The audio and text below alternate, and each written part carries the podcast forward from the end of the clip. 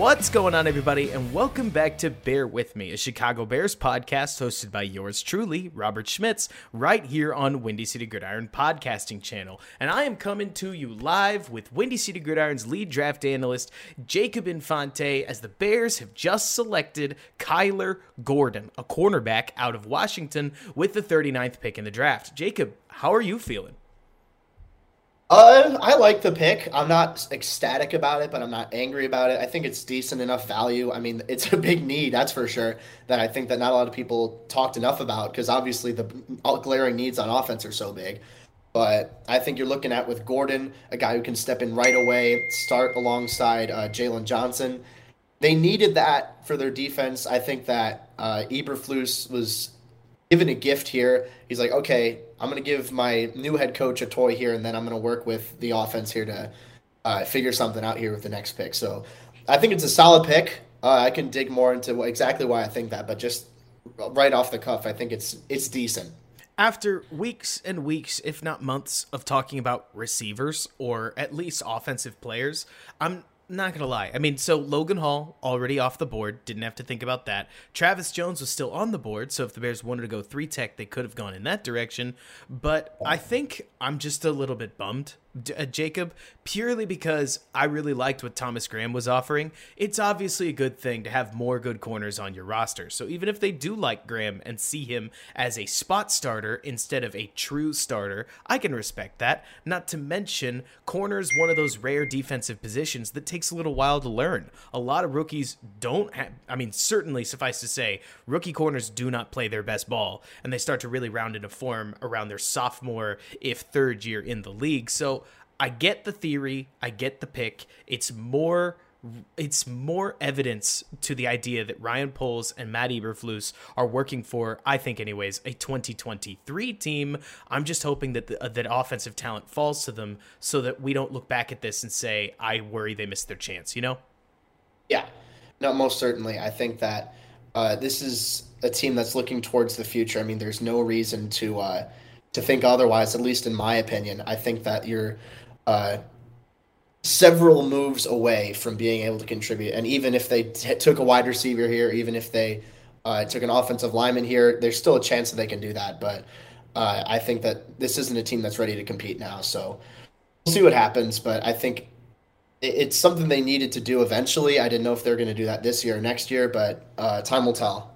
We could talk more about the theory later. Right now, Jacob, tell me about Kyler's game. What do you think of him overall? Yeah, so with Kyler, I think a big thing is hip fluidity. He's the type of guy who can change direction well, who can mirror route concepts. Uh, pretty solid football IQ and diagnosing route concepts and whatnot. Uh, good upfield speed. I think he does a good job of you know accelerating uh, upfield, coming out of his breaks, out of his back pedal. I think he's quick to you know quick to change direction, like I mentioned. Uh, one of the better tacklers at corner in this class. I think you'll I uh, those who watch tend to agree. Uh, he plays with a high motor, you know, intense type of guy. Uh, maybe didn't test out of this world, but did test pretty well, uh, at least in my opinion. Uh, he may, might not have lived up to expectations, but I still think he did a good job. I think he's the type of guy that sure maybe doesn't have elite ball skills, but he's developed in that regard, and he's developed in terms of his ability to play with physicality, not just the want to, but the play strength itself.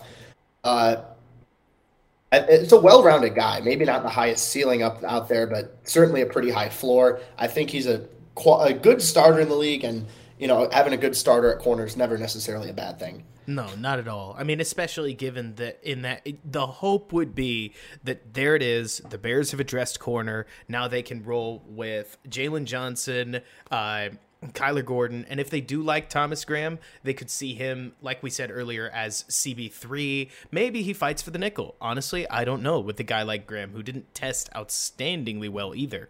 But the nice piece is, is that in zone, you don't need the world's most athletic corners unless they get taken vertical, because special or like in most cover two schemes, they're going to be doing a lot of hanging. They're going to be doing a lot of dropping back into cover four with a lot of cushion underneath them. Like you're saying, they don't need to be superstar athletes to play in the co- that cover two scheme. I'm just yeah. hoping, like we said earlier, that he can be everything that they want them to be. Because I can't help but think, Jacob, that when your first pick is at 39, you can treat it like a first rounder, and that's not always yeah. fair to somebody like I mean anybody honestly in the second round because they don't have the near the same pedigree as a first rounder but but I can't help but thinking about that way right yeah no definitely and when I watch uh Kyler Gordon a lot of people did have him in the first round a lot of you know the general consensus was he's a potential late first round type of guy okay. and he was in the upper tier of cornerbacks that could potentially fit in there uh, so Again, I think it's solid value. I was a little lower on him than the consensus, but again, I don't hate him as a prospect by any means. I think he's a solid starter. Uh, I'm now intrigued to see what they do at 48. You know, more right. so even than that because going defense first uh, makes me think, okay, what's the plan now? What are you going to do going forward? And honestly, I mean, Jacob, I, have to say, because George Pickens has been the name on every Bears draft board, every Bears tweet, every Bears mock draft for about a month now. Maybe yeah. there's a chance that those interview concerns that we heard about are a little bit more, let's say, uh, real than than we would have thought. Because at the very least I don't know when we're going to see George Pickens get taken. And so I'll keep my eyes out. Maybe he goes at Indianapolis just like we would have thought and the Bears pick just prioritized corner over wide receiver. I can't necessarily blame them either because I know you're not the biggest Alec Pierce fan but there are a lot of good wide receiving options down in the draft. You just may need two of them to make up for the effectiveness that one higher picked wide receiver would have made. But like you or but I know you know that's this is this is a good pick for the future. It's never a bad thing to add a talented defensive back to your uh, to your team. I know I need to do more film study before I have an educated opinion on him, but it sounds like, based on what you're saying, the Bears are in pretty good shape in the defensive backfield with him on board. Yeah, yeah, I think that is huge for them because they were admittedly pretty thin, at least in my opinion, on the back end but uh, you're still looking at someone who can step in right away. And I, I admittedly haven't been keeping up with the preceding picks uh, as I've been frantically, you know, switching in between tabs and you know planning content, whatever. But uh, I think there's still going to be talent for the Bears on the board on the offensive side of the ball. So. Uh, I'm excited to see exactly who that talent's going to be because I'll admit I will be probably a little disappointed if they go defense defense, but time will tell. Time will tell. And like you're saying, it's suddenly this pick kind of has everybody going, okay, yeah, but, and then now looking towards pick 48, right? so yeah. hopefully, like now that trade down becomes really intriguing because you haven't traded down from 39. Instead, you took Gordon. I'm, and I can't wait to see what he looks like on tape. And we're about to take a look. So thank you so much, Jacob. Any final thoughts on uh, Gordon the pick? Uh, not really. Honestly, I think we summed it up pretty well. I think this is a guy who can, uh, like I've, I kept saying, a day one starter, someone who's fluid, someone who's going to be able to cover well, good scheme fit. Uh, solid pick. Again, maybe not the highest upside. It's not offensive side of the ball, so some people might not love it, but I, I think it's a decent pick.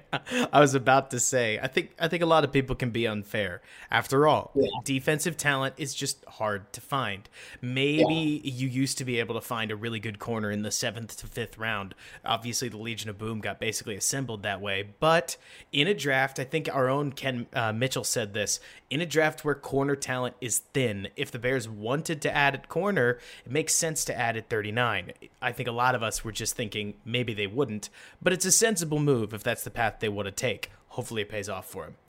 Perfect, Jacob. Thanks so much for jumping on. I will see you at pick 48.